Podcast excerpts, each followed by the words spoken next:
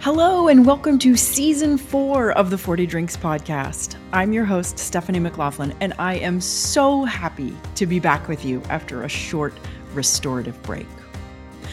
You know, sometime in the years before or after or around our 40th birthday, many of us start to feel what I've started calling the ick.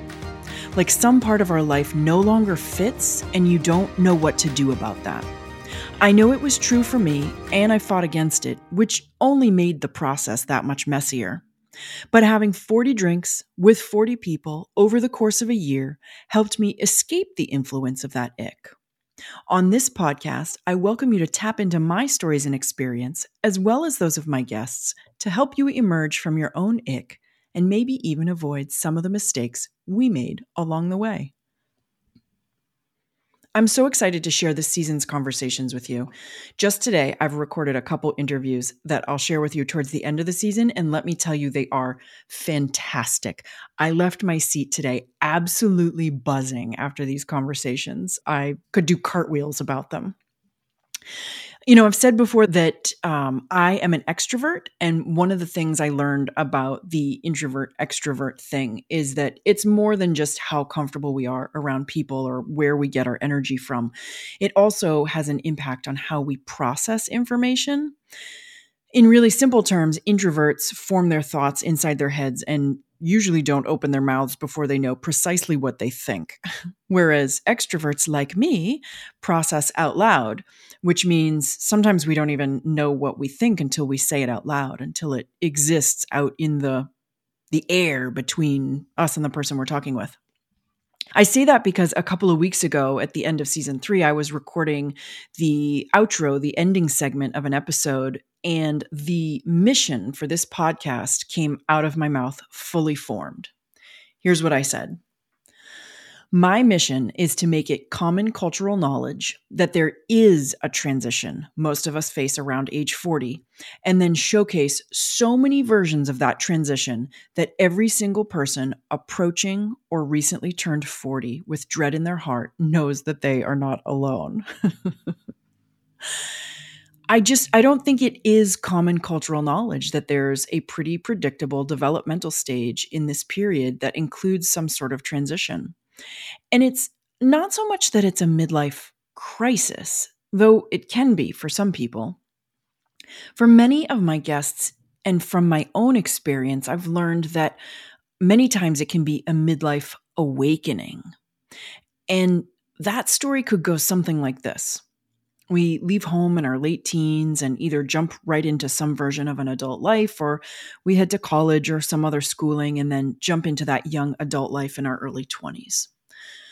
We'll spend the next 10 years reaching, striving, pursuing, checking boxes, achieving some or many or of all of the things that they, the royal they, have told us will make us happy, healthy, successful, and safe.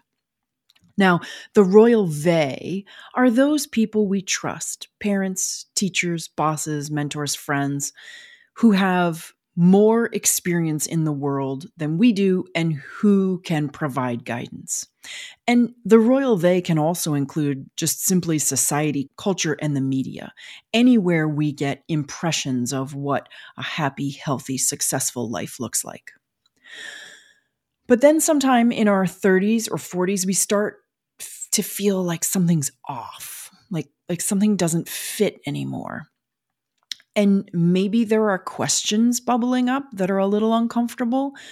Is this all there is? Is this it? Is this what I worked so hard for? It could be our job or our career that's not fitting. It could be relationships of any stripe. Or sometimes it could feel like it's everything. And then we start to realize that maybe we missed some clues along the way because we're so busy achieving the things we were told we should that we missed some things that might have been a better fit or would have suited our hearts or souls better. And that's another thing about this period. The mere fact of our hearts and souls becomes something we begin to consider, something we give credence to. And instead of picture perfect, We yearn for things that are fulfilling, meaningful, and aligned. And so the transition really happens when we start to trust our own thoughts and feelings, our own guidance, our own experience and authority more than we trust that of the external authorities that we had put so much belief in previously. What happens then is that we may have to change things in our lives. And for some people, it could be minor adjustments. For others, it's major changes, blowing up their lives or watching it all crumble around them. But I think that the dramatic blowing up or crumbling might be able to be avoided to some extent if we tune in a little earlier and start taking our own desires and needs a little bit more seriously and not writing them off as frivolous or unreasonable or unachievable.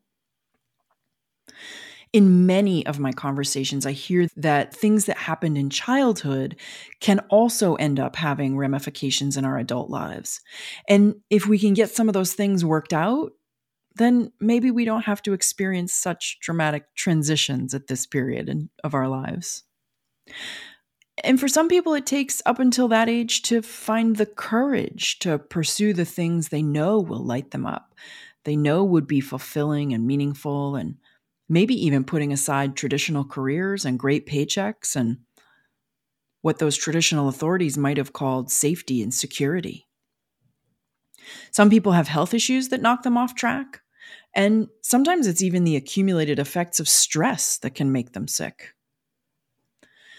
There are people who find the courage to create family lives outside what's traditionally expected because they know it will be good for them as adults and good for their kids too no matter what the peanut gallery or the naysayers or or the people who are fearful of how that could turn out may say to them. And while 40 may or may not be the actual center point of our lives anymore with people living longer, it's still a point at which people often take stock and think about what they want in the second half of their life to look like. And that could inspire people to make changes because time begins to feel finite.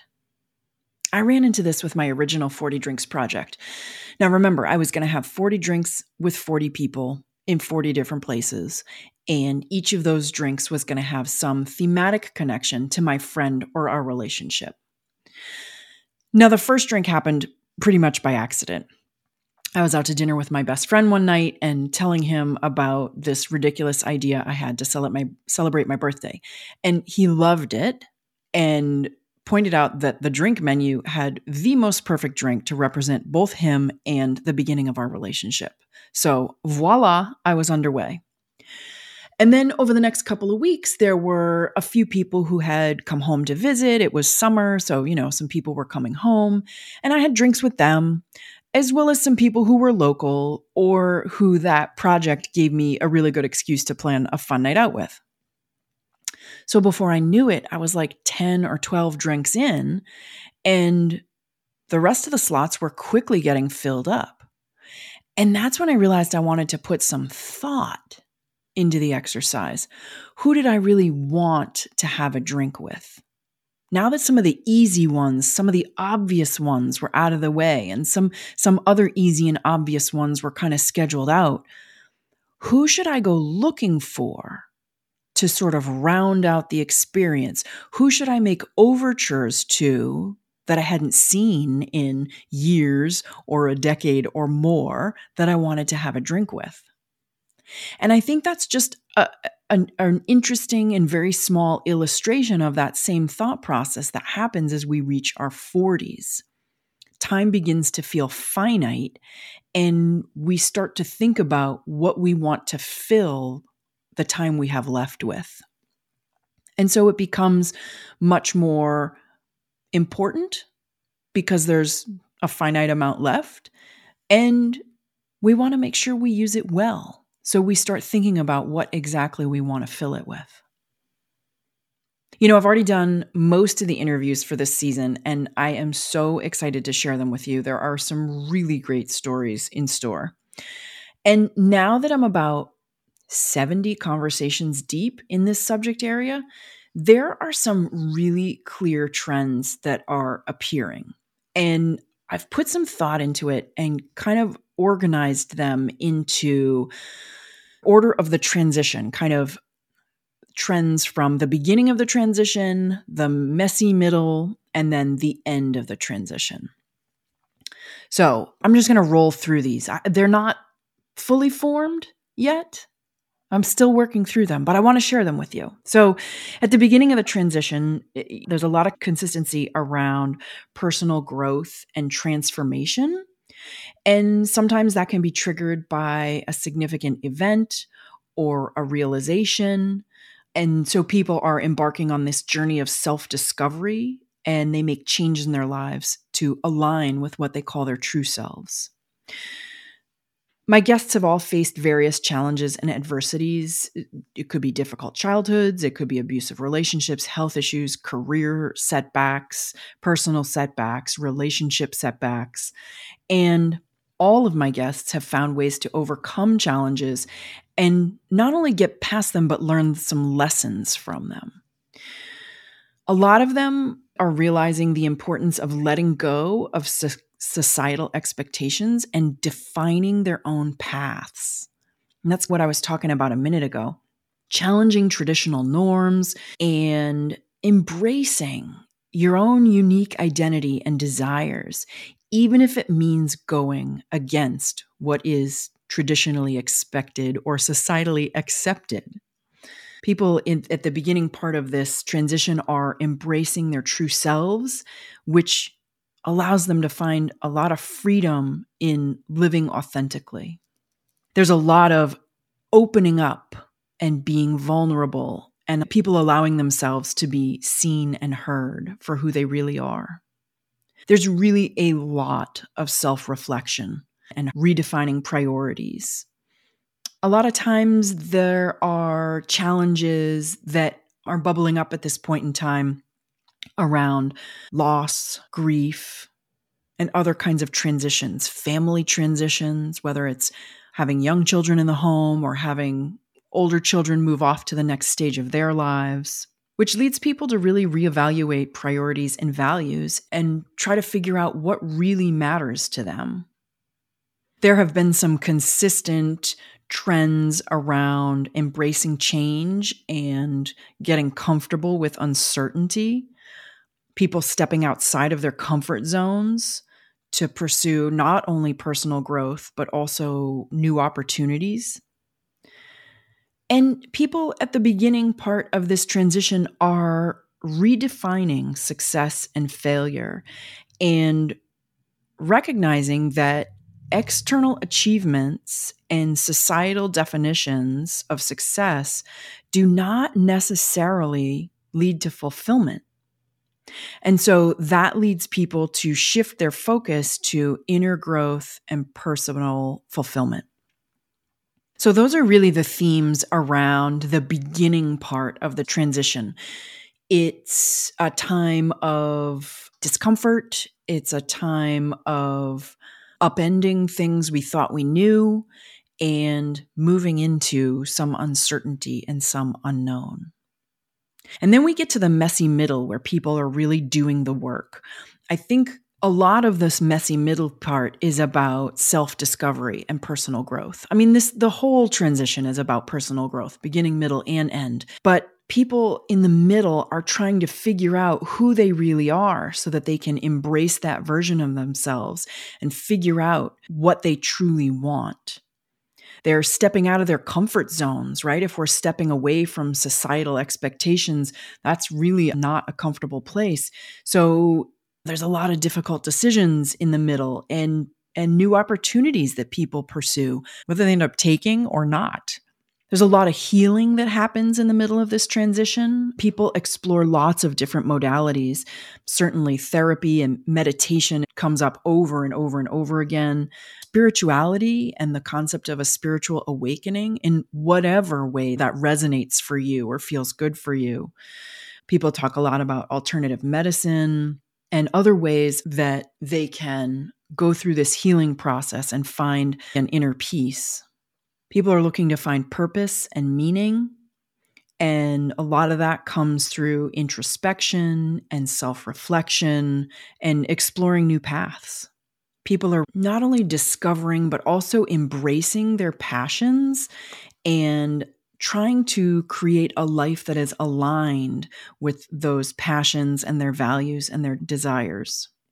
Another thing that comes up a lot is tuning into your intuition and your inner voice and learning to trust that voice, no matter how crazy it sounds. A lot of guests have talked about how listening to their intuition has led them to make really important decisions. It's helped them really find some clarity and navigate through a lot of life's challenges. So instead of using their head, they're really trying to tune into their gut instinct. And in the process of that, another trend in this messy middle is learning to be present in the moment, learning not to throw our minds forward or back, and to really feel, experience, and observe thoughts and emotions in order to cultivate self awareness. Because these are the things that help people make conscious choices and live more intentionally. And that brings us kind of to the end of the transition where I'm finding the trends that appear at that point in time include finding some perspective and gratitude for the lessons that you've learned, no matter how challenging they were to learn them or go through them, and the importance of finding joy and purpose in life. When people are finding what truly brings them happiness and fulfillment, they're able to create that life that's aligned with it. And my guests have really learned to be kind and gentle with themselves and to forgive themselves for the mistakes they made and really to practice self care and self love. This part has been really crucial in their journeys of personal growth and transformation.